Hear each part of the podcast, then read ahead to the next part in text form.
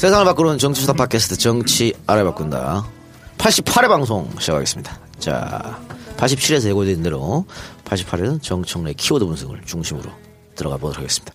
정청래의 키워드 분석 들어가 봅시다.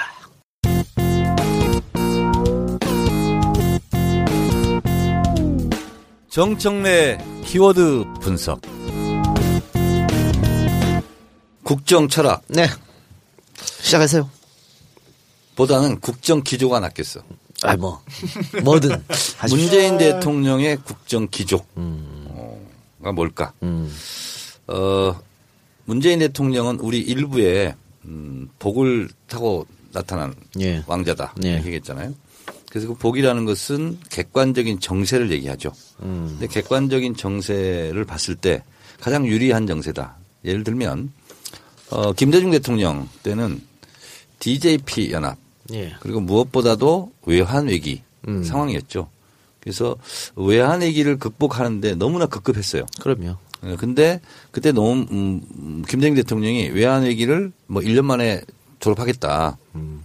아, 근데 저는 그것이 약간 그때 실책이라고 생각했습니다. 음, 왜냐하면 위기 상황을 계속 불러일으키면서 개혁 작업을 했어야 되거든요. 음. 근데 너무 지금 국민들이 고통을 받기 때문에 그냥 그런 어떻게 보면 전략 적인 어떤 입장을 떠나서 그냥 진짜 외환 위기를 졸업하는데 너무나 급급했어요.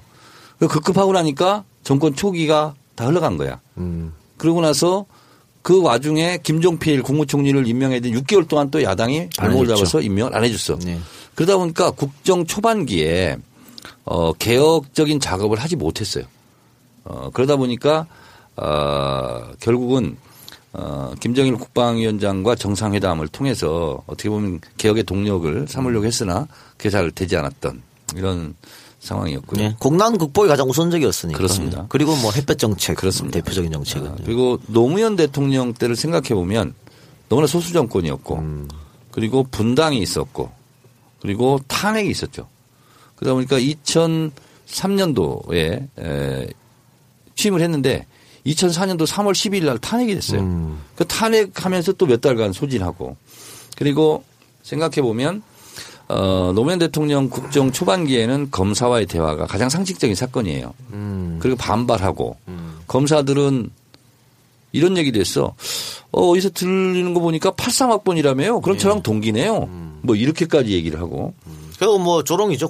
도롱이죠. 대학교 못 갔지 뭐 이런 그렇죠. 거. 고졸이잖아 당신. 네. 완전 무시하고 대통령. 그러니까 대통령이 뭐라고 얘기했냐면 막가자는 거죠. 이거는 그 전이야. 음. 그 후야. 그 대통령의 개인적인 그런 약점을 얘기한 자리가 아닙니다. 예. 이렇게 얘기를 하죠. 북해만 표시했죠. 네, 그러면서 강금실 법무부 장관이 예, 입각을 했는데 실질적으로 검찰 개혁을 하지 못하는 어, 그래서 어, 국정 초반기에 에, 어떻게 보면 힘쓰다가 아, 좀 이렇게 여러 가지로 힘든 상황이었어요. 이것이 이제 민주정부 3기 집권 초반기 상황이었는데 지금은 너무나 그 시기에 보면 객관적으로 너무 좋은 시기죠. 일단 야당이 질의멸절하고요. 가장 큰 표차로 승리를 했고요. 그리고 어 박근혜 국정농단 사건이 있기 때문에 상대적으로 지금 당 지지율이 엄청나게 사상 최고로 높- 높고 있고요. 그리고 국민들의 열렬한 박수가 있고요. 이런 상황 속에서 문재인 대통령은 그야말로 실력 발휘를 그냥 뭐 거침없이 파죽지세로 지금 하고 있다라는 건데 또 도와주기까지 해요. 상대방이. 예, 검찰의 돈봉투 사건이 터지면서 여차하고 그냥 팍 예. 들어갔죠 지금. 예. 그런 상황이고요. 그리고 어, 문재인 대통령이 첫날부터 어, 열흘간을 너무 잘했습니다. 그 로드맵이 아마 있었을 겁니다. 그래서 대통령이 업무 지시로 할 것을 탁탁 해버렸어요. 그것은 뭐 누가 야당이 반대할 수도 없고. 그래서 미세먼지 이 국민들이 지금 심각한 민원 상황이죠. 미세먼지 없애다. 미세먼지 어, 기간제 교사 순직 인정, 뭐 국정교과서 폐지, 국정교과서 폐지하려고 우리 몇 년 동안 이렇게 생고생을 했잖아요. 말 한마디로 해결되는 거야. 이런 것을 보여줌으로써 다시 지지율이 높아지면서 시너지 효과를 이루면서 더 큰 지금 어, 힘을 갖고 국정을 이 지금 운영하고 있는데 지금 어 촛불 정신 10대 개혁 뭐 전교조 합법화를 제외하고는 대체적으로 다 이루어질 것 같아요. 어 그래서 결국은 언론 개혁 문제까지 에, 건드리지 않을까. 그런데 한 가지 좀 우리가 조심해야 될 것은 어, 열린우리당 때 4대 개혁 입법 그한 법 하나 처리하기도 어려운데 네 개를 묶어버림으로써 반대 세력들의 연대화를 꾀했거든요. 음. 그것은 절대 하면 안 되거든요. 그러니까 어, 부유세 있잖아요. 종부세. 종부세 같은 경우도 실제로 조세 저항이 일어날 상황이 아니거든요. 음. 그 세금을 올릴 때는 30만 명 이상의 조세 저항을 없게 해라 하거든요. 근데 종부세는 몇만 안 돼요. 그거. 그러면 6억 이상이 냈으니까. 근데 그것도 사실은 전수를 잘못 쓴 거거든. 음. 그러다 보니까 저항이 엄청났었는데 지금 아까 손수 변호사도 얘기했지만 자칫 잘못하면 저들이 또 노리고 있다. 하이에네처럼. 근데 그게 뭐냐면 반대 세력들의 결집, 반대 세력들의 연대 이것을 최대한 흐트러뜨려야 되거든요. 그래서 그런 부분은 지혜롭게 잘 할 것으로 어, 보고 있고요. 그래서 초반기는 대단히 성공적이고 어, 아주 만족한다라는 건데 100일 작전을 또 내놨습니다. 국민의 나라 위원회에서 이 100일 작전은 이제 조금 중장기적으로 어 국정의 기조를 바로잡고 개혁 동력을 확보하면서 어 간다 이런 거고 그 다음에 중기 프로그램은 내년 지자체 선거까지 어떻게 할 것인가 그 부분에 대해서는 이제 개헌 문제도 어, 마무리해야 되고요. 검찰 개혁도 완수를 해야 되고요. 그다음에 일자리 창출에 성과를 내야 되고요. 뭐 노동 시간을 단축하거나 비정규직 문제를 해결하거나 뭐 이런 공약했던 것들을 일단 1년 정도 지났을 때는 성과를 보여야 되거든요. 그래야 어, 중후반기를 안정적으로 가져갈 수 있는데 어, 대체적으로 로드맵은 잘 짜져 있는 것 같다. 예. 아, 그리고 객관적인 정세도 좋고 예. 그리고 어, 준비된 정도도 탄탄하다. 그래서 어, 오늘 봉화마을에서 음, 노무현 대통령에 대해서 문재인 대통령이 이런 어, 말씀을 하셨죠. 어, 20년을 성찰해서 어, 그리고 참여정부를 넘어서 성공한 대통령이 되어서 나타나겠다. 봉화마을에 그렇게 얘기했는데 그, 그 부분이 실현이 되려고 하는데 이것은 대통령 혼자의 의지로 되지는 않아요. 그런데 저는 상당히 희망적인 것이 어, 제가 파- 판도라에서도 얘기했지만 인사하는 걸 딱 봤을 때 히딩크식이에요. 그래서 팀워크를 굉장히 중요하게 생각하고요. 어, 히딩크가 기초 체력을 훈련을 처음부터 무작정 시켰지 않습니까? 그리고 연고를 타파했습니다. 뭐 축구계에도 연, 연고 있죠. 여, 여, 그 연고가 있거든요. 고대 인맥, 연대 인맥 이렇게 쭉 있는데 전혀 고려하지 않고 이천수, 박지성, 이을용 뭐 이런 송종국 이런 선수들은 연고주의가 있어서 국내 감독이었으면 어려웠다는 거예요. 근데 무명에 가깝지만 그런 사람 원석을 보고 딱 발굴해 가지고 스타 플레이어로 다 만들었잖아요. 그런 것처럼 이종 도 네. 총무비서관 발탁하는 거 보세요. 예. 그리고 조국 교수도 신의 한 수고 그리고 어 장하성, 김상조 이 그리고 어 김동연, 김동연 경제부총리는 아, 실제로 참여정부에서 2030 프로젝트 있잖아요. 예. 그것을 작성했던 실무자입니다. 그래서 마인드도 괜찮아요. 이 경제 부분은 삼각편대를 뜨는데 어, 경제 정책은 헌법 119조대로 할 것 같다. 거기에 보면 경제 민주화에 대한 여러 가지 조항이 있잖아요. 그래서 부의 분배라든가 그리고 어, 공개념을 위해서 사적 재산을 제한할 수 있다. 이런 119조대로 가지 않을까 이런 생각을 하고 있습니다. 그래서 예. 능력 유지의 인사. 그렇습니다. 그리고 외교 안보 국방 어, 여기도요. 어, 팀 플레이로 어, 지금 그 라인 라인업을 형성하고 있거든요. 그래서 혼자 아, 마치 집문서 들고 이리 뛰고 저리 뛰고 하는 우왕좌왕은 없을 것 같다. 그래서 상당히 개혁과 안정 통합을 두 마리의 토끼를 아, 쫓는 어, 원대한 목표를 어, 지금 그리고 문재인 대통령이 뚜벅뚜벅 가고 있다. 이것이 문재인 정부의 에, 국정 기조, 국정 철학이다. 질문 있어요. 이상 브리핑을 마치겠습니다. 이 대목에 질문이 있어요. 우리 그 이제 선거 전에 그 박지원 뭐 대표나 뭐 이런 사람들 얘기하는 거 이제 집중적으로 좀 홍, 홍준표랑 좀 공격을 많이 했잖아요. 네.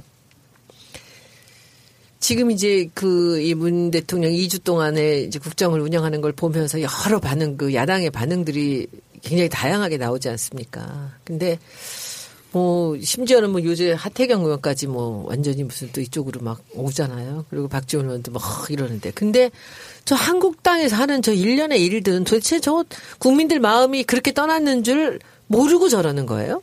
난 좀 이해가 안 돼. 음, 모른 척 아니에요? 아, 모른 척이 아니라 저거는 지금 보수들까지도 정말 너무 어이없어 하는 거예요. 옛날에 우리가 저렇게 싸웠습니까? 관성 아니야 관성 무조건 반대하자 일단.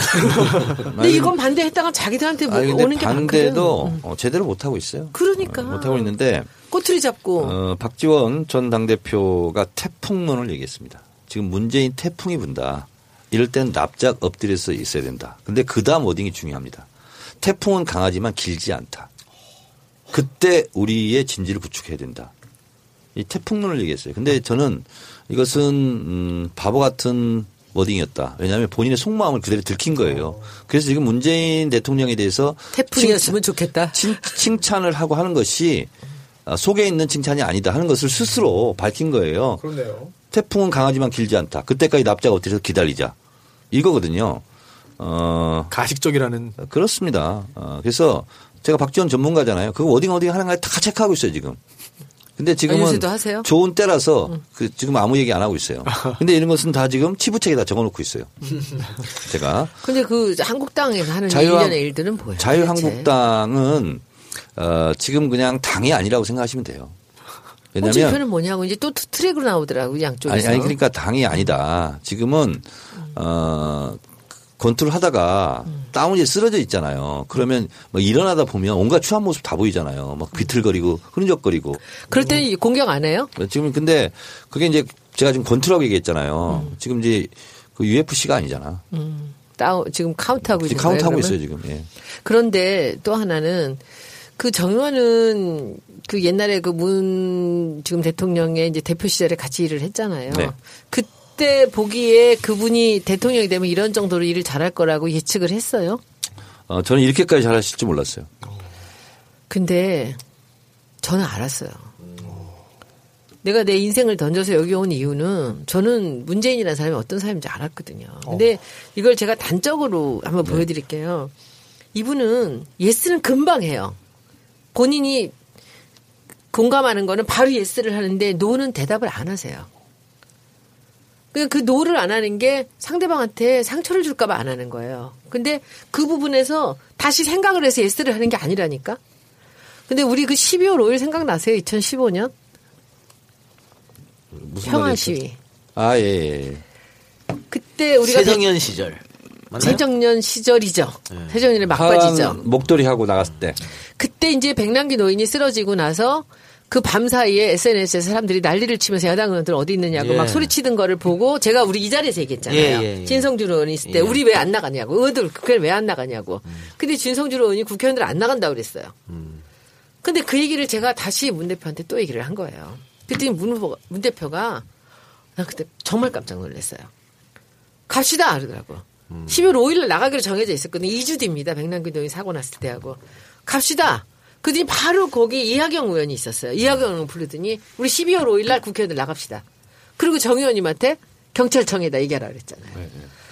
그래서 그때 우리가 한 30명만 나가면 좋겠다 했는데 53명이 나갔습니다. 그리고 나갔는데 거기서 그 프라자 호텔 앞에 광장에서 누가 어깨를 탁 쳐요 저를. 난 처음 가봤지 난 평생에 처음 시위야. 그더니 무, 무, 무 대표님 와 계세요. 되게 환하게 웃으면서 이런 시위 처음이죠? 저한테 그래서 네 처음이죠. 그랬더니 해보시면 재밌어요. 이러더라고. 그러더니 police line으로 가시더라고. 그러니까 문 대표가 앞에 서서 정청래 의원이 그날 굉장했어 활약이 딱 경찰청장이 나와가지고 탁 대응을 하니까 그 사람들이 그 비닐 옷 있잖아요. 물, 물대포 하면 옷을 다 벗었어요. 그리고 방패도 안 들고 평상복을 하고 나와서 police line에 서 있는데 그쪽에 국회의원들이 30명이 쫙 선 거예요. 그래서 거기서부터 같이 서울대 병원까지, 병원까지 우리가 행진을 하는데 종로를 쭉 걸어가는데 어, 나는 그때 뒤에서 되게 뭉클했어. 문 대표가 제일 앞에 서서 폴리스하고 같이 가는 거예요. 그리고 이쪽에 국민들이 걸- 걸어가는 거야.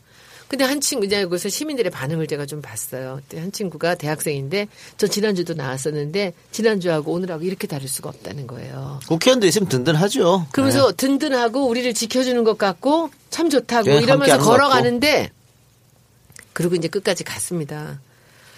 그거 아세요? 그날 이후로 폭력이 없었어요. 그날 이후로 광화문에 모든 나중에 저 새누리당 저기 자- 한국당 사람들 뭐 난리 사람 죽고 그럴 때 빼놓고 우리는 한 번도 이 폭력을 행사하지 않았고 과잉 진압도 없었습니다. 그래서 나중에 이제 우리 그 촛불에서 처음에는 저쪽으로 청와대로 진입한다 그래서 막 차 위에 사람들이 올라가고 근데 시민들이 쭉 둘러싸고 내려오라고 내려와 내려와. 근데 그 12월 5일, 2015년 12월 5일은 반드시 기억돼야 될 날이에요. 근데 그때 제가 평화라는 마크를 만들었거든요. 그래서 그날 이렇게 달았는데 저는 그때 문, 제가 문재인이라는 사람 때문에 이 당해를 왔지만 그 12월 5일 날 저는 확신이 생겼어요. 아, 이 사람은 믿어도 되는구나. 자기가 옳다고 하는 것은 이렇게 단호하게 그냥 결단을 내리는구나라고 생각을 했죠. 그리고 예? 청춘 시대를 그랬지만 저는 그 당에 들어와서는 그때를 봤고 그 뒤에 이제 당 이름 만들면서도 후반을 이렇게 딱 냈을 때 다섯 개 후반을 냈는데 이렇게 탁 정해요. 근데 제가 이름을 만들 때 그 재벌 회장들 이런 사람들도 자기 거지만 쉽게 결단을 못 내려요. 근데 이 사람이 이걸로 하죠. 그냥 탁 정해요.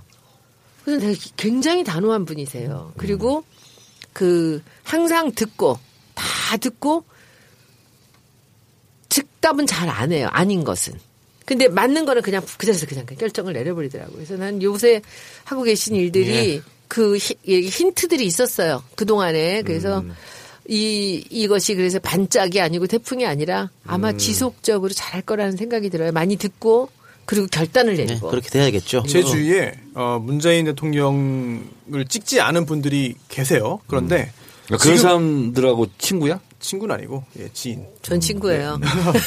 그런데 그런 분들도 지금 문재인 대통령이 잘한다. 예. 여기에 다 동의하고요. 다 동의해요. 문재인 대통령 못한다고 하는 사람 지금까지 제가 직접 본 적이 없습니다.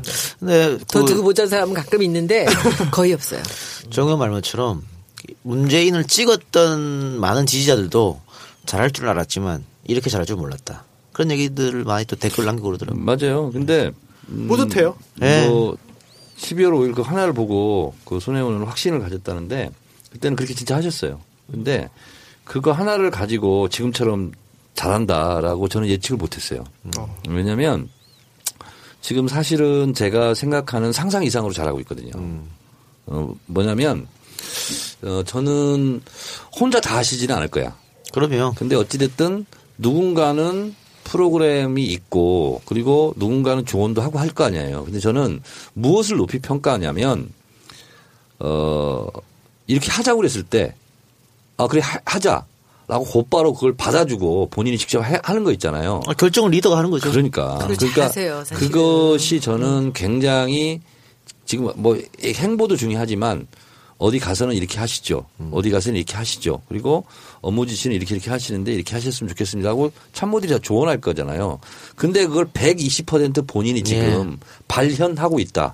이런 거고 또 하나는 어, 참모들이 제안하지 않았지만 본인이 순간순간 판단해서 어, 하고 있는 게 있어요. 예를 들자면 그 양천구 초등학교 가가지고 쭈그리고 앉아가지고 기다려주는 거 있잖아요. 이건 미리 예측된 게 아니야. 본인이 하고 싶어서 그냥 하는 거예요. 광주에서도 그랬잖아요. 그러니까요. 그러니까 이런 것은 그 안아주는 거. 그렇죠. 그건 누가 그럴 때는 이렇게 모른 척하고 걸어가도 끝까지 걸어가십시오. 이렇게는 안 했을 거 아니야. 그리고 안아주면서 진정성이지. 아버지 그럼 묘수에 같이 가자고. 그러니까. 그래서 실제로 가. 이런 거 있잖아요. 감동이지. 이런 것은 어 정말 그 본인이 그냥 순간순간 판단하는 거고 5.18 기념사 같은 경우는 참모들이 일단 초안을 작성했겠죠. 예. 근데 완성본은 본인이 했을 겁니다. 근데 그런 것은 오늘도 가장. 돋보이는 거였어요. 예. 그리고 뭐 인사 발표할 때도 사실은 그 질의응답 같은 경우에는 참모가 한다고 미리 얘기했습니다만 대통령이 그냥 끝나고 나서 기자들한테 질문 없습니까? 바로 물어버리니까 이게 또 그전 대통령과 확 차별화가 나잖아요. 근데 그런 모습들은 준비한 게 아니죠. 그리고 이제 노회찬 대표가 어느 프로그램에 와서 얘기를 하던데 사실은 먼저 기- 가서 기다려주고 그 명찰 떼게 하는 거 있잖아요. 그건 돈 드는 게 아니잖아요. 근데 그것은 야당의 협조를 진짜만 이끌 수 있는 그런 거거든. 왜냐하면 사람을 기분 좋게 하면은요 예. 안 되는 일도 돼요. 그래서 그건 굉장히 잘했는데 다 언론에 보도 안 됐다 그러면서 노회찬 대표가 쭉 얘기를 하는데 아무런 대본 없이 즉석에서 막 이것저것 의제를 가지고 중요한 의제를 가지고 다 토론했다는 거예요. 그래서 본인은 너무 깜짝 놀랐다. 준비가 그- 많이 돼 있는 그렇게 거지. 얘기를 어, 하더라고요. 그래서 예. 지금 하고 있는 것은 제가 상상한 이상으로 너무 잘하고 알겠습니다. 있습니다. 네. 자, 저, 예. 는 추모식에서 들은 얘기 이제 얘기 축사들이나 이런 걸 들으면서 추모사를 들으면서 제가 기다렸던 말이 하나 있었어요. 근데 아무도 그 얘기를 안 하시더라고. 그런데 그걸 이번 춤 그 팔뚝이 가서 제가 그걸 많이 느꼈는데 문재인은 진짜 노무현이 준 선물이에요. 예. 그렇잖아요. 근데 그게 노무현 대통령이 아니었다면 우리가 문재인 같은 대통령을 만날 수 있었을까? 네.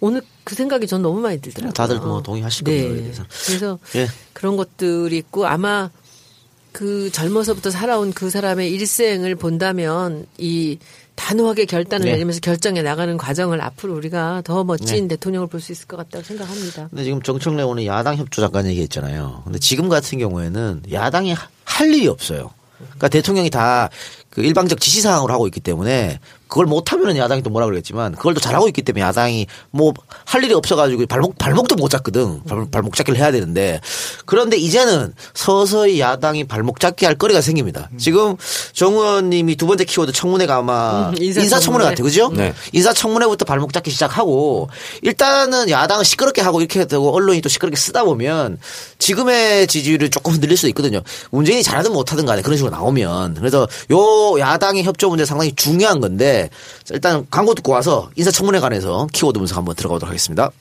정권 교체를 함께 염원하는 직원들로 똘똘 뭉친 판촉물 회사 네피알 네피알로 삼행시 갑니다. 네, 내가 아는 사업이나 행사를 피, PR하기 위한 알 알짜배기 판촉물 회사.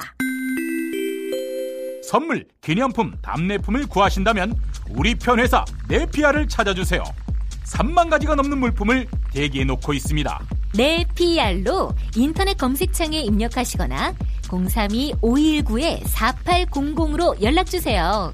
카카오톡 아이디는 내 PR입니다.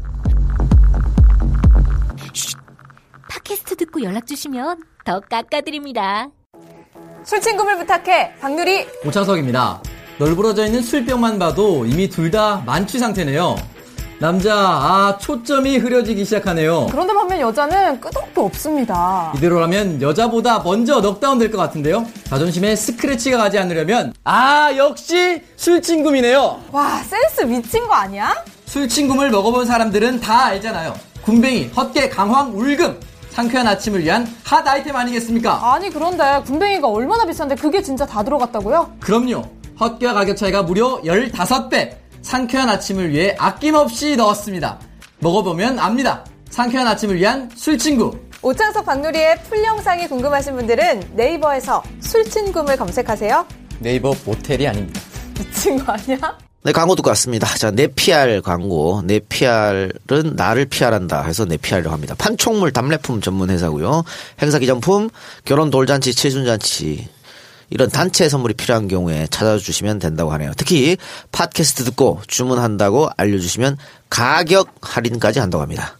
손혜원 의원님의 복귀를 환영하고 앞으로도 쭉 정치 알바 지켜주세요라고 부탁까지 드렸네요. 자 홈페이지는 www.nepr.co.kr이고요. 전화번호는 032-519-4800입니다.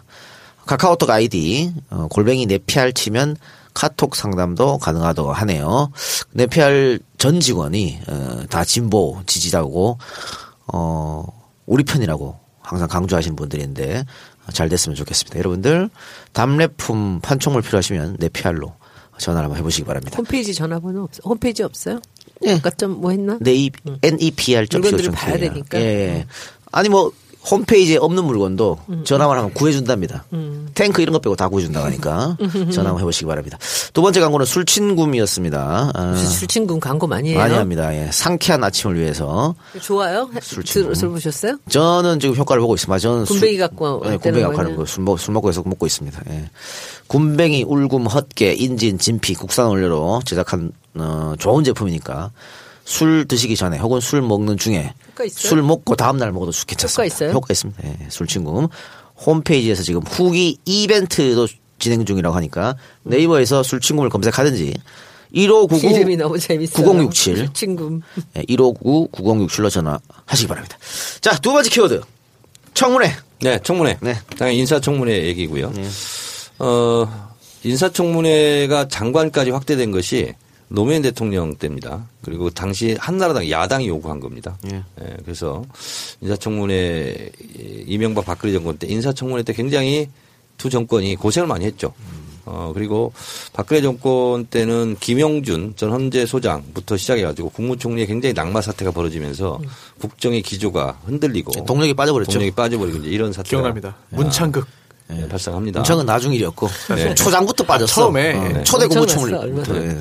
어, 그래서 어, 문재인 정부가 아, 올해를 어, 이런 탄탄한 기반 속에서 잘 가느냐 못 가느냐 아, 갈림길입니다. 그렇죠. 인사청문회가 기회이고 또 위기입니다. 어, 첫 번째 인사청문회가 이제 곧바로 열리죠. 지금 이 방송이 나갈 때쯤이면 벌써 치렀을 그렇습니다. 거예요. 이낙연 음, 내일이죠. 국무총리. 그래서 이 모든 일에도요 순서가 중요합니다. 그래서 어, 이낙연 국무총리는 그런 면에서 봤을 때 순서상 어, 1번 타자인데 어, 제가 봤을 때는 어, 통과하는 데는 큰 문제는 예. 없어 어, 보입니다. 예. 보이콧 한다고 지금 그러잖아. 한국당이. 자유한국당에서요? 음. 그, 그거는 뭐 아, 욕 나올 뻔했네. 그거는 뭐 그렇게 하든 말든 뭐 그건 본인들만. 어, 손해니까요. 어 근데 어찌됐든 음, 인사청문회는 야당 판입니다. 어, 여당은 방어자 역할을 해야 되고 야당이 공격 판인데 그래서 어쨌든 어, 본전 측에 하면 굉장히 잘하는 겁니다. 인사청문회는. 어, 근데 이제 국- 이낙연 국무총리 같은 경우는 몇 가지 예, 해명해야 될 부분은 있, 예, 있더라고요. 있습니다. 보니까 예. 뭐, 뭐 부인이 화가인데 예. 그 그림 저도 좀 궁금하더라고요. 그런 문제. 또 아들 병역 문제는 뭐 큰 문제는 없어요. 하나하나 한번 볼까요, 그러면? 네네. 그 부인이 2013년에 전남개발공사에 그림 두 점을 900만 원에 판매했다 네. 하는데 그러면 그림 하나에 450만 원 정도 되는 거잖아요. 뭐 손해원이 잘 알 수도 있겠습니다만 그림 한 점 하가가 자기 그림 400, 500 이거 크기도 사이즈도 커요. 아, 이거는 고가라고 할 수도 없습니다. 그리고 고가아니죠. 이런 그림 그리려면요 두 달 석 달씩 걸려요. 네. 그걸 비싸다고 할 수 있습니까? 이거는 그냥 의혹을 갖고 온 것 같고요. 근데 이제 상대가 아니고 어디죠? 네. 전남 개발공사. 그게 이제 아니라 이 얘기가 옛날에 그딴 사람들 또 유명한 사람 하나 또 이런 경우가 있었어요. 그 부인이 오랫동안 그림을 그리질 않았대요. 그러니까 그림은 경력 같은 게 되게 중요한데 그리지 않았는데 이제 이분이 뒤늦게 이제 애들 다 키우고 그러고선 그림을 그렸나 봐요. 근데 이 사람이 개인전을 했단 말이야. 남편이 지사를 할 때. 근데 개인전을 하면 사람들이 와서 그림을 사주잖아요. 사 주는 거죠. 사주는 거죠. 그러니까 전남개발공사에서 와서 그림을 사준 거예요. 아니 근데 그게 시점이 중요하잖아요. 취임 도지사 취임 1년 전에 산 거예요. 전남 1년 개발공사. 전이래요? 1년 전이에요. 그러니까 뭐 문제될 게 없어. 아니 근데 그때 국회의원을 하고 있었잖아요. 그리고 전남에 영향력 이 음. 그렇지. 있는 정치인이기 때문에. 그러니까 그런 걸 하면은 와서 인사치레로 자기들이 사주면서 자기들도 그림이 필요하다고 했을 때는 와서 일반인들은 그 그림이 얼만큼 좋은 그림이냐 나쁜 그림이냐 값이 비싸냐 싸냐 잘 모르거든요. 근데 4, 500만 원이면 값이 정말 비싼 거 아니거든요. 근데 그런 정도만 그 호수도 막 30%에서 50% 되더라고요. 그러면 어, 큰 그림이네요. 큰 그림이에요. 근데 그, 그렇게 되니까 그 정도는 사도 되는데 이제 그걸 따지려고 본다면 그 경력도 많지 않은데 무슨 그림이 그 값이 하느냐 이렇게 얘기하는데 그건 제가 보기엔 중요한 얘기가 아닙니다. 그런데 이것이 유관업체에서 와서 사, 사 주었다는 게 아니요 지금 야당 거지. 음. 쪽에서는 후보자를 의식해서 그림을 비싼 값에 강매했다 이렇게 아니에요. 지금 주장하고 있는데 자, 그건 아니란 거죠. 네. 디테일이 중요하지는 않고요. 어, 유관 기관에 와서 저건 사준 거다 잘 보이려고. 무식한 얘기야. 비싼 그러니까, 값에 강매는. 어, 이거는 야당의 공격 소재가 됩니다. 그리고 제가 야당이었어도 이건 강하게 공격을 했을 거예요. 이제 이런 문제가 있, 는 건데. 자 또 하나 네. 아들 군면제 의혹. 그건 뭐 문제되지 않고 오히려 미담이 될 것 같습니다. 왜냐하면은 자료가 남았다며. 아들이 아파가지고 이제 군면제 됐는데 이낙연 후보자가 뭐라 그러죠? 청원서까지 네. 써가지고 우리 아들 좀 보내달라고 네. 뭐 그렇게 했으니까 네. 야, 탄원서를 냈답니다. 탄원서. 네. 그거를 지금까지 간직하고 있었던 것도 대단한 것 같아요. 아니 간직이 아니라 그래도 어디서 누가 그러대 네. 그런 걸 한 걸 보면 이분이 나중에 자기가 어떤 공직이 더 높이 올라갈 거라는 걸 예측을 하지 않았나 그래서 그 자료를 남기지 않았나 그런 얘기를 저는 하더라고요. 20년 전 선거 팜플렛 다 준, 갖고 있습니다. 어. 아 근데 이게 아들이 2000 박찬종 서울시장 거뭐 네. 이런 거 갖고 있어요. 아들이 신체 검사를 2001년에 받았거든요. 2001년 언제 때냐면 이회창 후보가 아들 때문에 군대 못 됐을 에, 대통령 못 됐을 때라 97년도 그러니까 이것이 나중에 선거에. 걸릴 수도 있다 엄청 이제 거지. 빡빡하게 그때는 고위 공직자 하려면은 이제는 무조건 아들을 군대 네. 보내는 그런 인식이 강했기 때문에 이 문제는 그래요. 크게 문제 될 거 없을 것 같습니다. 자, 계속해 주세요. 네. 그래서 이낙연 총리 후보자 같은 경우는 음, 한이두 가지. 본회의 이 의결 사항입니다. 그래서 과반수를 확보해야 돼요. 어, 그러나 지금 정황상 어, 과반 확보는 되지 않을까. 민주당 국민의당만 합- 합해도 되는 거 아니에요? 네, 그렇습니다. 그렇게 될것 같고 이제 문제는 국무총리 후보자 인사청문회를 시작으로 지금 뭐 인사청문회를 해야 되는 어, 자리가 한 30개 정도 되지 않을까? 그래요. 예. 어, 30개 주면 됩니다. 예, 그 정도 될 것 같은데 거기서 이제 한두 명이 사고가 날 수가 있습니다. 그렇겠죠. 어, 그래서 이제 인사청문회는 사실상 국회의원이 물어보고 답변하는 거지만 국민이 물어보고 국민이 답변하는 거거든요. 음. 그 과정 속에서 털어서 먼지 안 나는 사람이 없다라는 음. 게 통념으로 본다면 잘못한 게 있으면 빨리빨리 시인해야 돼요. 음. 그래서 이게 시인하지 않아 가지고 개심죄에 걸려서 국무총리 가 낙마한 경우가 김태호 전 국무총리 후보자입니다. 예. 박연차 게이트 때 아. 전혀 모르다 일식 일면식도 그렇죠. 없다 그랬다가 둘이 사진 찍은 사진이 나왔어요. 왜 그러는 거예요? 그러니까 뭐냐면 하나가 터지면 더 막 공격을 한다 그러니까 꽁꽁 막아야 된다 처음부터.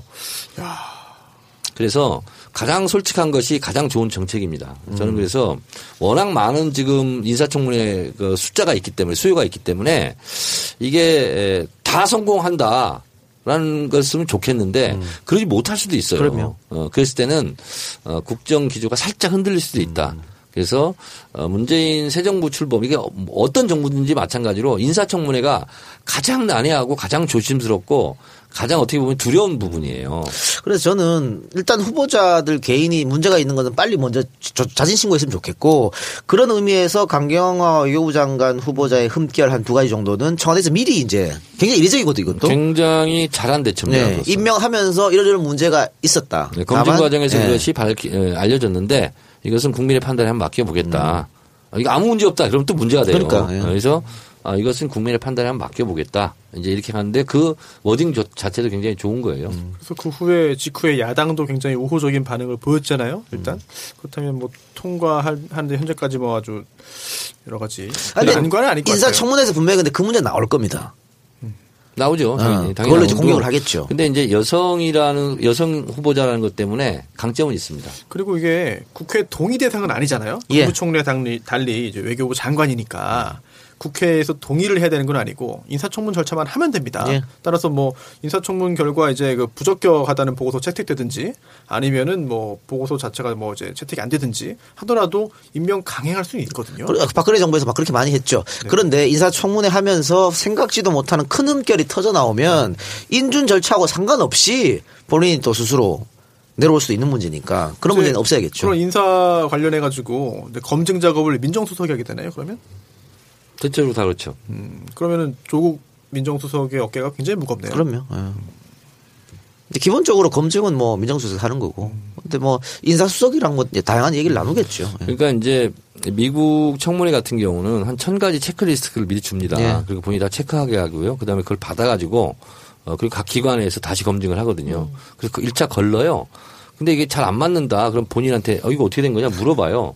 그래서 해명이 되면 청문회에 올리고 안 그러면 이제 다른 교체를 하고 그러는데 어 우리도 그런 방식으로 시스템화 해야 될 겁니다. 맞아요. 이게 좀 소모전인 것 같아서 음. 한말또 하고 그리고 뭐 말도 안 되는 얘기들을 그 그림 같은 거는 건 말도 안 되는 얘기예요. 그러니까 그걸 그런 데서 사는 걸 알면 안 팔아야 되는 게 아니냐라고 한다면 그러니까 되는데 손혜원 의원이 만약에 장관 거는. 후보자가 된다. 그럼 체크리스트 뭐가 있냐면 아, 시계 몇개 어, 있으니까. 나 그거 질문하려고 그랬어. 인사청문회 다 가면 체크를 해야 되는 시계. 다 거- 저거 했어 등록이요. 신고. 신고했어요? 신고했어요. 재산 등록. 네, 했어요. 그래 이- 본인 혹시 인사청문회 가면 그 야당의 그런 공세 잘 견딜 수 있을까요? 일단 알 물어봐. 여기서 물어볼 사람이 없어. 선출직만 하십시오. 어, 선수한테 물어볼 수도 없고. 이런 게 있어. 제가 아, 뭐 나는 선출직 글쎄 뭐 저는 지금은 안 할 거니까. 정의원은 임명직 안 간다는 이유가 그 인사청문회 받기 싫어서 그래. 청문회 받을 게 뭐 있어요? 아 정청래원이 받을 게뭐 아니, 있어요? 그래, 자존심, 자존심 때문에 가서 그렇죠. 저 야당 의원들한테 얘기 듣는 거 자체가 싫어. 앞에서 발칵하려고? 이해찬 총리처럼 아니야. 근데 뭐 우비장 전입도 한 적 없고 집도 투기도 적 없고 돈도 진짜 없고. 깨끗해요. 그러니까. 왜냐면 통장도 하나만 사용했고 그거 보면 다 나와 있어. 아니 뭐 유시민 장관은 뭐안 깨끗했어. 그런데 그때 봐요. 뭐 완전히 걸렸어? 뭐 걸렸어? 아니, 유시민 어땠었어 그때? 완전 깨끗한데 음. 장관 후보자 인사청문회 할 때 그 전에 이제 여당 국회의원하고 완전 달라졌다니까. 음, 2대8 가르마. 이대팔 갈라 딱 하고 의원님 제가 뭐 아, 이렇게 진짜? 이러면서 어. 조윤선 같이. 어, 뭐 그렇게 했다니까요. 예. 근데 그 제 남편 친구 부인 중에 정말 똑똑하고 훌륭한 분이 있었는데 그분이 YWC의 회장을 했거든요. 총재인가? 굉장히 훌륭한 분인데 그 환경부 장관 나갔다가 그 인사청문회 갔다가 정말 너무 인생에 큰 상처를 입었어요. 그때 아버지한테서 그 상속을 받은 김포에 뭐 한 1억도 안 되는 땅이 있었거든요. 근데 그걸 갖고서 이제 땅이 뭐냐라고 한 거야. 그랬더니 이 사람이 그 상속 상속받은 건 다 그랬는데 그걸 왜 뭐 농사를 어떻게 했냐 뭐 이런 얘기 나오니까 제가 땅을 사랑한다 그런 거야. 아, 기억난다. 예. 알죠? 예, 예. 근데 그 사람이 말이 그래. 이대 업무가 출신인데 제가 땅을 사랑하기 때문에 뭐 이런데 그거를 완전히 마녀 사냥을 해서 사람을 바보를 만들고 저도 엄청 욕했는데. 낙마됐고 그걸로 엄청 우리도 욕했죠. 그걸로. 어린지 그때 후에 또 이제 아, 오렌지하고는 좀 다른 건데 진짜 정말 비상한 분이거든요. 아, 환경부? 장관 했으면 정말 뛰어나게 뜰 사람인데 아, 그래요? 내가 땅을 사, 난 땅을 사랑해서 뭐 이렇게 얘기를 했는데 그게 그 사람의 문학적인 표현이었어 그게. 아 그래요? 그 내가 그걸 청문회를 보면 항상 그 생각이 나요. 어, 엄청 욕했는데. 그래, 우리도, 우리도, 우리도 욕 많이 했어. 그러니까 그 언론 이나 이런 데가 그러니까 이게 말을 어. 그러니까 유시민 장관 같이 그렇게 해야 되는 거지. 의원님. 그 유시민 장관이 굉장히 조심스러워 했다니까. 뭐 이렇게 사실은 그 그런 질문을 안 받아도 되는데 그 받고 나서 앞으로 제가 좀 배려 있고 세심하게 신경 쓰겠다 그러고. 제일 중요한 점수가 태도 점수예요. 음, 사실은 그 태도에 따라서 국회의원들이 봐줄 수도 있고 안 봐줄 수도 있고 공격할 수도 있고 안 할 수도 있는데 어, 그거를 장관 후보자들이 잘 못해요. 평소에 평소에 이제 그 야당 의원들하고 친분이 있고 교류가 있고 이미지가 좋으면 좀 도움 됩니까? 그러니까 도움이 많이 될, 되지, 될 뿐만 아니라 네. 그 실제로 이런 거는요 어, 청문회를 많이 해본 베테랑 야당 의원들한테 물어봐야 돼. 어떻게 했으면 좋겠냐. 어떻게 하면 좋아요? 그래서 저한테 가끔 물어보는 사람도 있어요. 그러니까 어, 태도는 비굴하지 않을 정도로 겸손해라.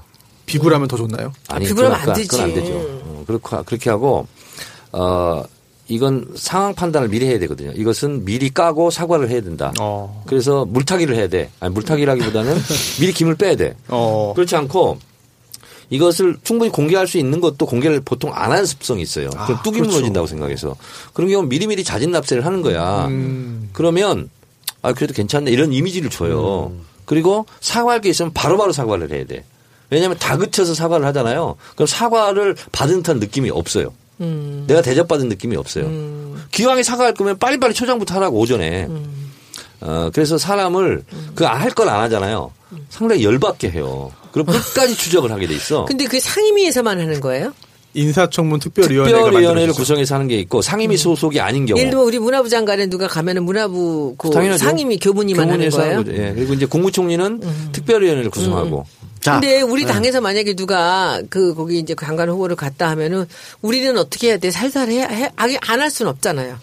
아, 살살 제대로? 제대로 한다고 하셔야죠. 제대로 다 해야 되는 거죠? 아, 네. 따질 게 많아. 누가 나올래나 우리 쪽에서는. 아 제대로 하지 마세요. 좀 보호하고 실드 쳐주고 해요. 아, 방송에서는. 예를 들면 도정환 의원 같은 사람이 만약에 후보자로 올라가면 뭘 따져? 시를 왜 그따위로 써 사람들이. 왜. 눈물을 흘리게 합니까? 아니, 그 담배빵은 어떻게 된 거예요? 그리고 아니 5.18 때고 저 출전했다면서요? 그 거기서 어떻게 뭘된 거예요? 했어요? 뭐 했어요? 뭐 했어? 총을 쐈어? 이런 거 뭐, 물어봐야지 이제. 아, 근데 5.18에 옆자리에 앉아 있었는데, 거기 그, 나왔을 때 그렇게 울더라고. 아니, 남자들이 나이가 들면요, 다 울어요. 눈물이 많아져요. 아니, 근데 어. 5.18 그때 저는 그 MBN에 이제 항상 가는. 그 고정 출연하는 그 시간대여가지고 같이 봤어요. 같이 화- 영상 보면서 있었는데 저뿐 아니라 제 오른쪽에 계셨던 그런 50대, 50대 그 패널 분들이 문재인 대통령이 이야기를 하니까 하, 안경을 벗고 한참 동안 눈물을 닦고 누가 그랬어요? 네?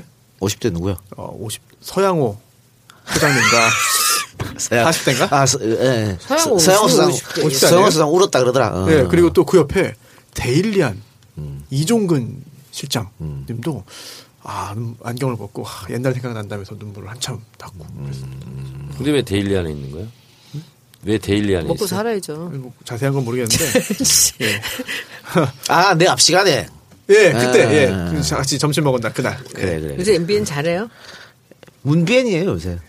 MBN이 난리예요. 문비엔인 거 몰라요? 난리예요 난리. 아부야, 다? 예. 지난 판도라에서요. 음, 제가 그 문비엔, 문비엔이에요? 리무리안 행진곡을 불렀거든요. 근데 이제 사랑도 명예도 이, 이- 이렇게 쭉 하는데 마지막에는 제, 제 노래에다가 원곡을 물렸어. 오. 그리고 뮤직비디오 나오고요. 광주 5.18 막 이런 거 있잖아요. 총 들고 내리고 막 사람 때리고 하는 거 있잖아요. MBN이 M이요. MON이야. 문. 문비엔. 문비엔이고 채널 A는 NLA. 하도 빨아준다고 NLA로 불리고 있습니다. 너무 심하다고. 네티즌들이 어머, 장난한? 거예요, 그렇게. 야 진짜 웃긴다. 특히나 벌써 한 2년쯤 된 것 같은데 제가 매주 목요일마다 MBN 아침 9시부터 한 10시 좀 넘어서까지 아, 뉴스 파이터라는 프로그램을 예, 나갑니다. 그런데 거기 그게 원래는 그 원래 나도 나오랬는데 안 간 거. 아, 예. 그게 원래는 사건 사고만 했어요. 정치 하나도 없이 사건 사고만 음. 그때 뭐 정치도 했는데 바꿨어. 음. 어느 순간 사건 사고가 하나도 안 하고 정치 관련된 것만 지금 지금 은 하고 있는데 언제 또 바뀔지 모르겠죠. 돈도 얼마 안 된다며. 네. 아유, 뉴스 뉴스 패널. 뉴스 패널은 진짜 돈안 그거는. 돈 벌려고 하는 뉴스 아니에요. 패널은 안 되고 그러면은 예능, 예능 패널로 가야죠. 예능은 많아요. 예능 많이. 예능도 많이 받는 사람만 거돈 많아요. 안 주던데 국회의원이라고? 국회의원 주고 국회의원은 우리는 그렇죠. 우리는 많이 받아요. 근데 저희도 근데 그 돈 많이 받으려면 국회의원을 빨리 그만두세요. 돈 줘요 빨리 돈 100만 원. 맞아. 안희정 의원 볼 때마다 저거 그 아니 진짜 좀 빨리 볼좀 정산이 돼야지 왜 정산을 정산이 안 돼. 아니야 우리 김성애 보자가 강의로라도 삥 쳐가지고 반드시 네. 준다 그랬어 나를. 아니 이거 국민과 약속을 지키셔야 되는 거 아닙니까? 음. 뭘 국민 약속이야. 저도 두- 국민인데. 명과 약속인데. 와, 작은 부분부터 약속을 지키셔야 돼. 큰 근데 약속을 저 지키는 거예요. 지난주에 저 유수 주말이면 계속 호남 가거든요. 목포 갔다가 또 왔는데 이번 주는 또 전주랑 나주 가고 근데 당선 인사 다니는 거야 저는 호남에서 우리 예술인들이 너무 많이 도와줬거든요 이번에. 그래서 가, 가가지고 호남에 어떤 아주머니가 저를 보고 음식점에 되게 유명한 음식점 아주머니인데 저를 딱 붙잡고 할 말이 있대요. 그랬더니 나는 그 정청래가 굉장히 이상한 사람이라고 생각했어요. 근데 요새 텔레비에 나오는 거 보니까 착하더라. 이렇게 딱 얘기를 하는 거야. 근데 그 얘기를 저한테 해주는 거야. 오. 아니 판도라 나가서 이미지 좋아졌어요. 와, 막 착하더라. 사람이 옛날에 봤던 거랑 달리 아주 착하고 노래도 잘 부르고 노래를 많이 부르나 봐.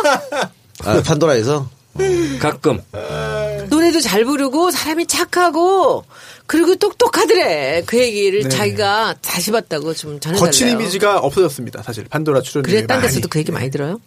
지지자만 옆에 있으니까 모르지. 많이 들어요. 많이 듣고 그 옛날에는 뭐 정치 알바 많이 들어요. 파파이스 많이 들어요. 근데 요즘에는 그런 얘기 별로 안 하고 판도라, 판도라. 잘 보고 있어요. 다 그래요. TV가 위력적이에요, 사실. 그럼요. 근데 그게 재방 두 번까지 해가지고 10% 정도 나옵니다. 어, 어마어마한 거예요, 진짜. 근데 그건 뭐 괜찮다고 그랬는데 왜 사람들이 말이 너무 느려 다. 아 거기는 일부러 targeting을 하는 건데 5, 60대층을 그 targeting을 한대요. 그래서 너무 말이 느려. 말이 빠르면 안 된대요. 그러니까 썰전 보다가 보면 저도 느려. 약간 답답한데 그- 그래서 우리 같은 사람 나오면 큰일 나겠네. 다다다다다 하는데. 근데 지지난주부터 그 PD가 얘기하더라고 2049에서도 지금 이제 소구력이 생기기 시작했다고. 그 정두언 의원이 참 잘해요. 아, 이렇게 썰전에, 썰전에 약간 실망한 그런 분들이 생기기 시작해서 그렇습니다. 저 그, 설전은 그런 면이? 있어요. 예? 나는 그거 안 봐. 그 변호사 be기 싫어가지고. 그러니까 저런 책 때문에 안 본다는 얘기 많아요. 음, 저는 안 봐요. 그런데 그 사람 거를 지금 붙잡고서 얼굴 인상도 너무 싫고 봐. 난 그때 그 이재명하고 싸우는 거 보고 나서 그 다음부터 설전 안 봐요. 근데 판도라를 보는데 너무 느려 템포가 돌아가는 게 왜 고스톱 칠 때 하나에서 계속 뭐 낼까 망설이는 사람이 중간 하나 껴있는 것 같은 그런 느낌이에요. 아니, 저도 그렇게 계속 얘기를 하는데 음, 어 그래서 저도 말이 좀 빠른 편인데 저도 일부러 느리게 지금 하고 있거든요. 느려요. 네. 아, 근데 거기 저거 편파적 아니에요? 뭐가요? 2대 1이잖아. 맞아. 2대 2대 1인데 거기는 거기도 편파적이라고 생각할 걸? 왜요? 정청래 위주로 한다고? 아. 단독 드리블이야? 근데 계속 2대 1로 갈 거래요? 아니 근데 그렇게 해도 뭐 그렇대요. 하여튼 어쨌든 음, 이 인사청문회라는 것은 검증하고 검증해도 어, 재판하고 비슷한 거예요. 손수 변호사님 있잖아요. 네. 준비하고 준비했는데도 불쭉불쭉 아. 튀어나오는 게 재판이잖아요. 그렇죠. 그런 것처럼 청문회도 그렇거든요. 그래서 저는 조금 걱정스럽게 앞으로 좀 이렇게 예의주시하고 있습니다. 재판과의 공통점이 또 하나 있는 것 같습니다. 네. 아, 의뢰인은 못 믿는다. 다 말해라, 제발 다 말씀해 주셔야 제가 다 어, 작전 짜가지고 합니다라고 하지만 어 딘가에서 숨기는 게 있을 수가 있고 그게 또 중요해요. 그렇죠. 아 진짜? 인사청문회도 아마 그런 일이 있을 수 있습니다. 인사권자가 선 변호사 다 최근에. 그런 사건 하나 있었죠. 아, 예, 알겠습니다. 최근은 아니고 예. 예. 자, 그러면 어, 광고 하나 듣고 와서 대통령 경제 외교 안보라인 인사에 대해서 한번 이야기 나눠보도록 하겠습니다. 입시 설명회 도움 됐어? 도움 됐긴. 입시 설명회가 아니라 상위권 입시 설명회야. 우리 애처럼 4, 5등급한테는 도움되는 정보가 하나도 없어. 내가 갔던 설명회도 스카이부터 인 서울까지만 설명하더라고. 중하위권 학생들은 입시 정보를 어디서 얻어야 하지? 입시 정보가 부족한 중하위권을 위해 맵스터디 컨설팅에서 책을 출간했습니다. 1에서 9등급 모두를 위한 진짜 입시 전략 2018. 1등부터 꼴찌까지 모든 수험생을 위한 입시 전략 기본 지침서. 1에서 9등급 모두를 위한 진짜 입시 전략 2018. 검색창에 진짜 입시 전략을 쳐보세요. 예, 진짜 입시 전략 오늘 광고 1등급에서 9등급까지 모든 학생을 위한 진짜 입시 전략이라는 서적 책입니다. 아, 요즘에 학교나 지자체에서 입시 설명회를 이제 많이 하는데요. 어, 이 책의 저자는 상위권 입시 설명회만 하지 말고 중위권 그리고 하위권 학생들을 대상으로 하는 입시 설명회도 반드시 따로 해야 된다는 의견을 갖고 계십니다. 아, 우리가 성적 가지고 애들 차별 안 한다. 어, 중하위권을 위한 입시 설명회를 하고 싶다. 이런 분들 계시면 1등급에서 9등급 모두를 위한 진짜 입시 전략을 검색하고 연락해 주시기 바랍니다. 진짜 입시 전략 책입니다. 예, 책인데 이거 쓰신 분이 직접 안가에 찾아와서 저, 저랑 이야기했었거든요. 그래서 어. 제가 광고 하지 말라고 그랬어요. 책은 광고 효과 없으니까 하지 말라고 했는데 괜찮다고. 어, 광고 효과 없어서 좋으니까 해달라고. 저자가 누구예요? 이게 아마 여기 그 아마 학, 학원에서 강사하신 분 같은데. 예. 제가 학원 할때 어, 진짜 맞춤형 입시 전략을 제가 했었죠. 제가 진짜 잘했어요 제가. 그러니까 그걸 아마 책으로 쓰신 것 같아요. 한번 네, 여러분 네, 관심 네, 있으신 분들은 근데 입시가 네, 굉장히 바랍니다. 복잡합니다. 근데 그렇겠죠. 그때 제가 했던 말이 있어요. 어, 수능과 내신은 대학 가는데 50%다. 50%는 입시 전략이다. 아, 그래요? 네. 아, 그래서 정보를 아는 사람이 뭐 시험 잘 치는 사람보다 낫다 뭐 이런 얘기도 있더라고요. 어, 그렇습니다. 그러니까 실제로 제가 굉장히 놀라운 성과를 그때 많이 냈어요. 뭐 설, 설명드리면 야 그런 그 빈틈이 있었다니 뭐 이런 거 있잖아요. 그래서 어 예를 들면 이런 거예요. 어, 수능 점수에서 52점 차이가 났어요. 52점이요. 52점. 352점과 394점. 하늘과 땅 차이 아니에요? 하늘과 땅 차이죠. 근데 394점은 서울대를 떨어졌어요. 급과를. 근데 352점은 급과를 전자공학과를 들어갔어요. 어. 어떻게 그럴 수 이게 있죠? 기적 같은 일이죠. 사람들은 아무도 안 믿어요. 면접을 잘 봤나요? 그게 입시 전략이에요. 그, 그 입시 정책을 보면, 어, 그 틈새가 나오거든요. 어디 다시 교육계로 돌아갈 생각 없어요? 없어요. 근데 사람들이 다안 믿는 거예요. 수능 394점은 그 똑같은 과인데 떨어지고 352점이 붙었어. 알겠습니다. 어쨌든 진짜 네. 입시 전략 책 많이 사주시고요. 네. 그 내용 저도 좀 궁금합니다. 여기 저도 있어요. 읽어보세요. 아, 그래요? 여기 있어요. 안가에. 예. 가져가면 안 되고 사야죠, 저도. 네, 그렇게 하시기 바랍니다. 자, 왜? 주변에 어떻게 대학교 갈 친구 있어요? 아니요. 그래도 한번 보겠다. 저 첫째 뭐 이제 10살인데. 알겠습니다. 자, 대통령의 경제 외교 안보라인 인사를 했습니다. 김동연 경제부총리 흑수저 출신이죠. 상고 나와가지고 야간대학, 국제대학 다니면서, 그러니까 낮에는 은행 다니고 밤에는 야간대학 다니고, 그래서 1교시 수업은 거의 못 들었다 하더라고. 그래서 1교시 수업 D 맞고 이랬는데 야간대학 다니면서 그렇게 공부하고 2학년 때 에, 이제 고시 시험 쳐서 패스해서 공무원이 됐고 보니까 김영삼 정부부터 일했, 일했 더라고요. 어. 그래서 다섯 개 정부를 거쳤고 말 그대로 어, 능력 있는 사람을 인선한 게 아닌가 이런 생각 그 들고 당시 덕수상고죠? 덕수상고. 예. 예. 그때 덕수상고 뭐 서울 여상 되게 유명했었는데 음. 그때 그리고 정책실장의 장하성 교수. 근데 장하성 교수는 누가 봐도 안철수 쪽 사람이었었는데 삼고초려 했다고요? 문재인 대통령이 직접 전화해서. 뭐 그렇게들 얘기하는데 에, 실제로 이번 대선에는 관여하지 않았대요. 음, 그리고 이제 안철수랑 헤어진 거죠. 어, 전에 이제 몸담았고 2012년도에는 빡세게 도왔던 것 같은데 어, 그랬던 것 같고 어 그리고 예를 들면 뭐 강경화 외교부 장관 후보자도 반기문 사람 아니냐. 아, 그런데 어 문재인 대통령의 강점이 인사 정책에서 그런 거에 연연하지 않더라고요. 그리고 불러다가 인재를 발굴해서 등용하면 그게 문재인 사람 되는 거예요. 그래서 그거는 아주 잘하고 있는 거예요 지금.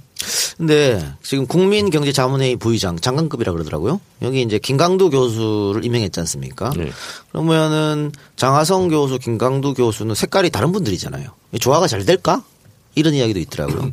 네, 그런 점을 궁금해 하실 텐데 네. 이게 경제도 정치도 어, 날개 하나로 날 수가 없잖아요.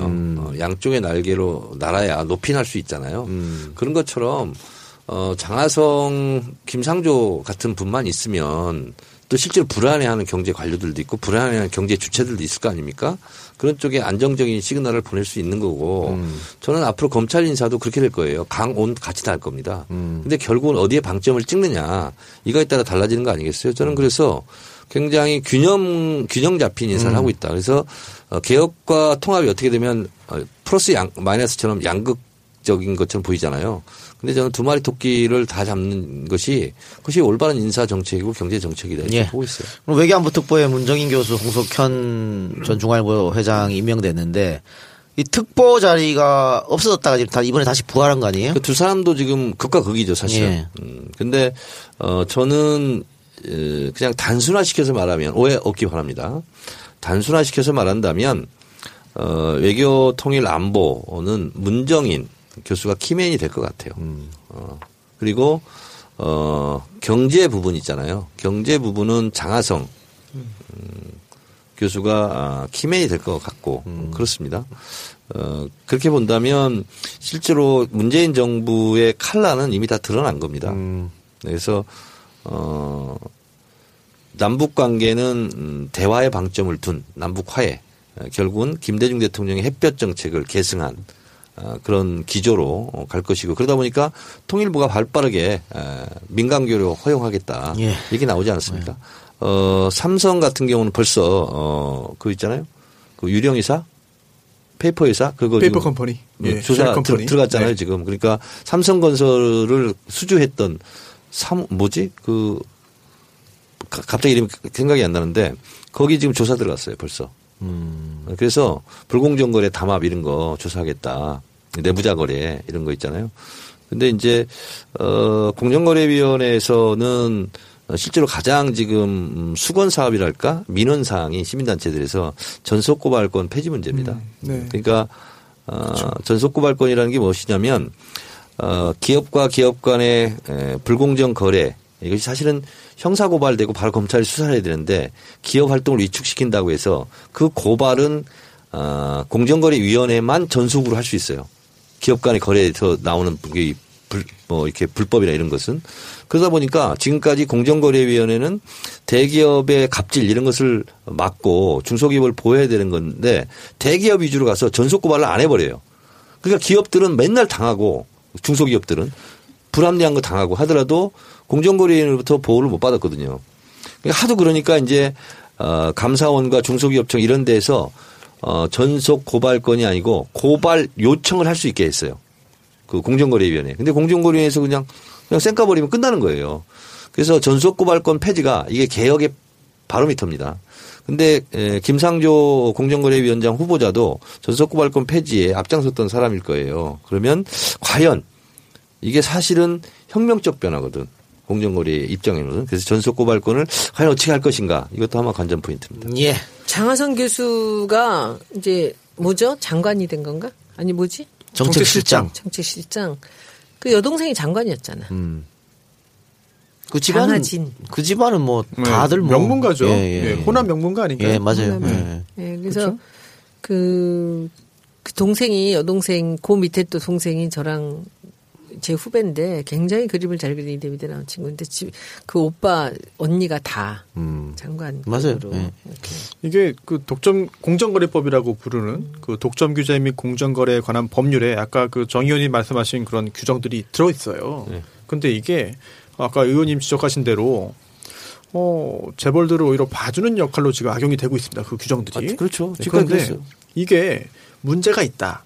이걸 좀 개정하자라고 한다면 이게 대통령 업무 지시로 가능, 가능한 게 아니라 이 법을 바꿔야 됩니다. 법을 바꿔야 돼요. 공정거래법 71조거든요. 바꿔야 되는데 그러면은 또 다시 국- 당연히 국회를 거쳐야 되는 거고 예, 예, 예. 또 야당과의 또 협치가 필요한 부분이고 그러니까 결국은 모든 게 결국은 국회로 돌아가요. 그럼요. 이게 묵은 수건 사업이에요. 네. 이게. 그래서 계속 협치 얘기를 강조하는 거죠. 여소야대 정국이기 때문에. 자, 이 대통령의 인사 이야기를 하고 있는데 지금까지 인사 보면은 뭐 그동안 언론이나 정치권에서 이름이 오르내렸던 하마평 올랐던 사람들은 대부분 안 되고 있어요.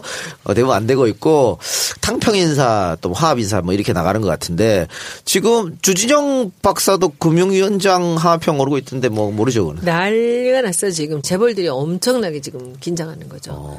그래서 저는 주진영은 금융위원장은 안 했 으면 좋겠어. 김상조 교수는 그 삼성 담당이에요. 우리 그 청문회 때 재밌었던 얘기가 거 김종중 사장이 와 있었잖아. 근데 굉장히 가까웠거든요. 근데 거기서 그거 하고 나서 나갈 때 청문회 그 참고인으로 나갈 때 나갈 때 인사 눈도 안 마주치더래. 그랬어요?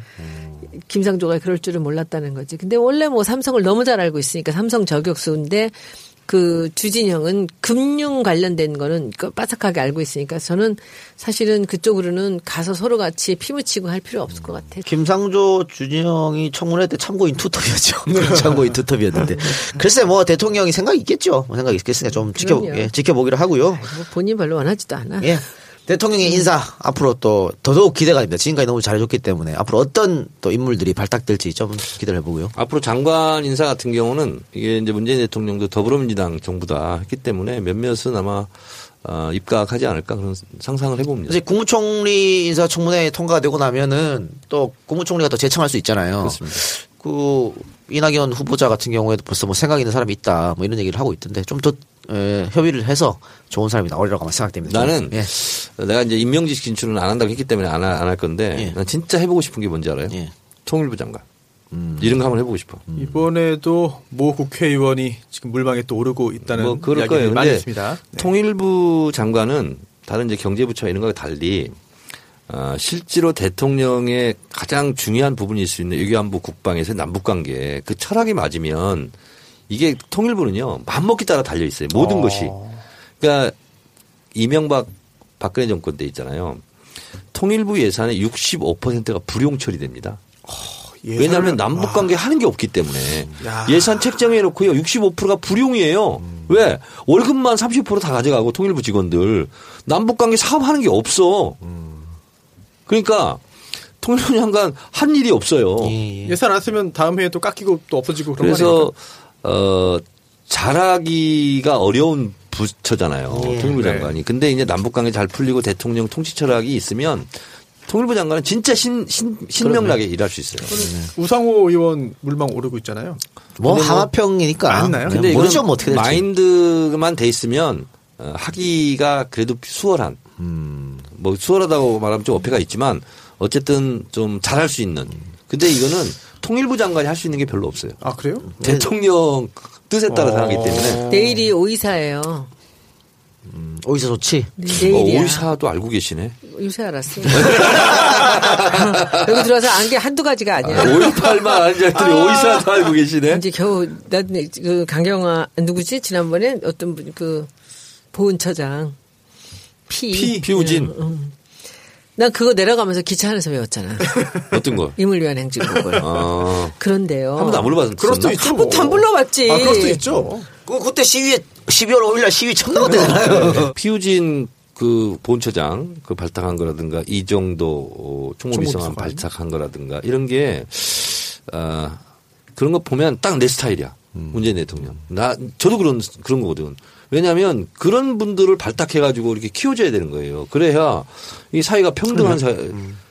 문재인 대통령이 뭐라고 했어요? 기회는 평등하게, 과정은 공정하게, 결과는 정의롭게. 그게 딱 맞는, 딱 맞는 그러니까 어, 뭐 인사죠. 이 정도 비서관 같은 경우는 문재인 대통령하고 이- 연이 전혀 없었다고 일면식도 없었다고 하고 또 피우진 중령 같은 경우에는 또 정의당 비례 신청했던 분이더라고요. 네네. 그러니까 네. 출마를 했죠.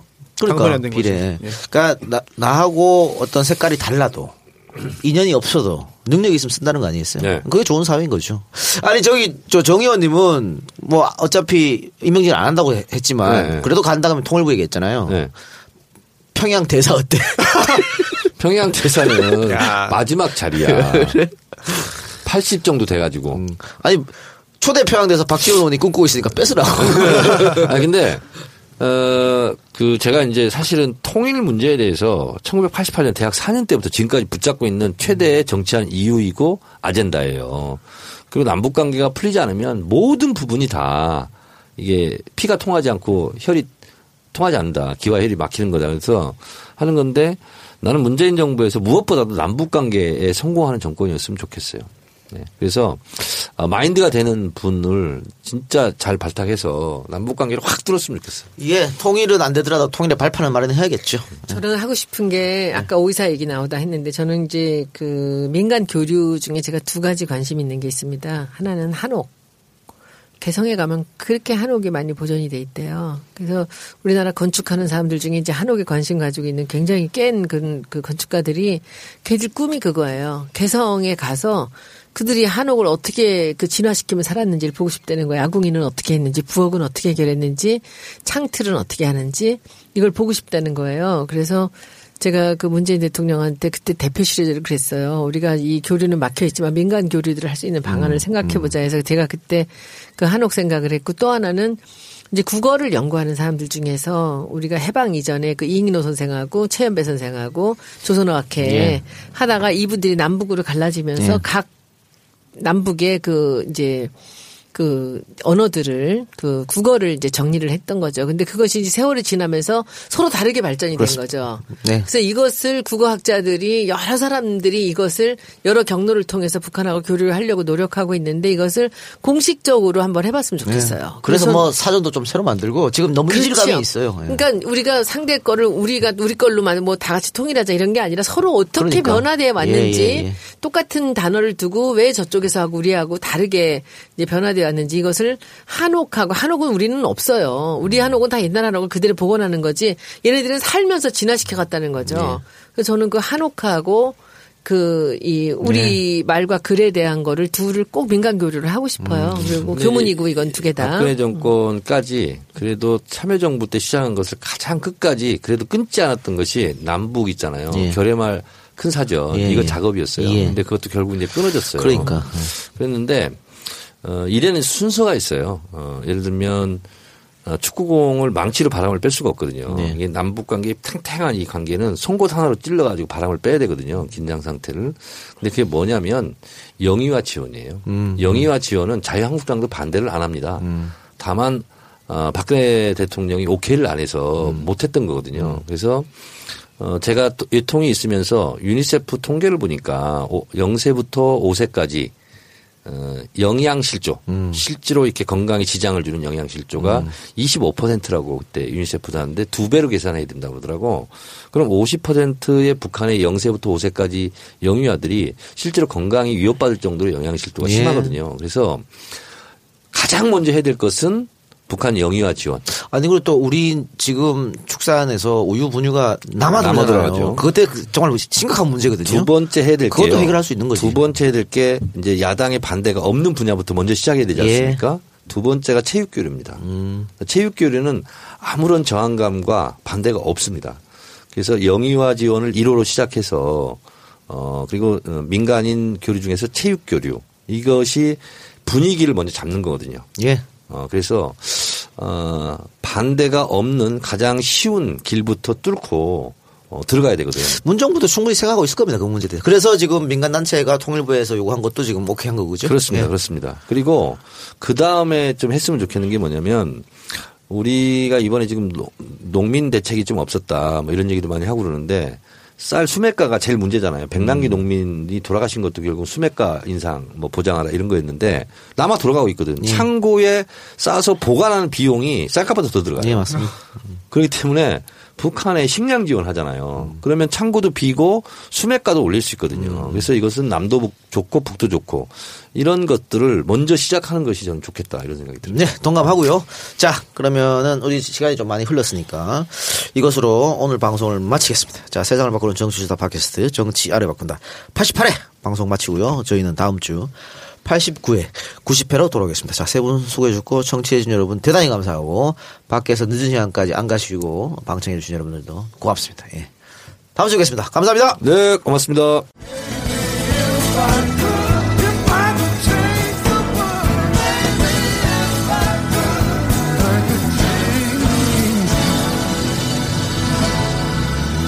If I could change the world.